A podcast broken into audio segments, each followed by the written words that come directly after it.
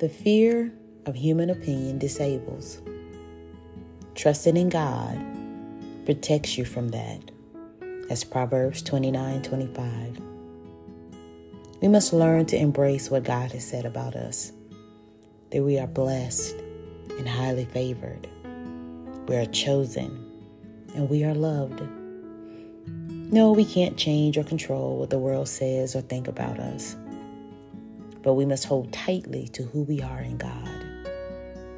When we fear human opinion, it causes us to become paralyzed in fear. It causes us not to walk toward the things of God, the promises. It makes us continue to walk in shame and guilt of our past. But the scripture tells us that trusting in God protects us from that because we are locked in to what God has spoken in our lives.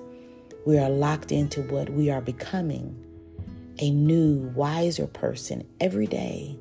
Why? Simply because we are trusting in God, trusting that He is going to change us and help us to become who He has created us to be.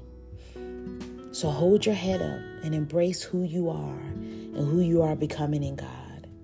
Will you make a mistake or fall short? Of course. But God is there to embrace you and to help you overcome. So as you move through today, keep reminding yourself of who you are in God because you are the apple of His eye and He loves you unconditionally.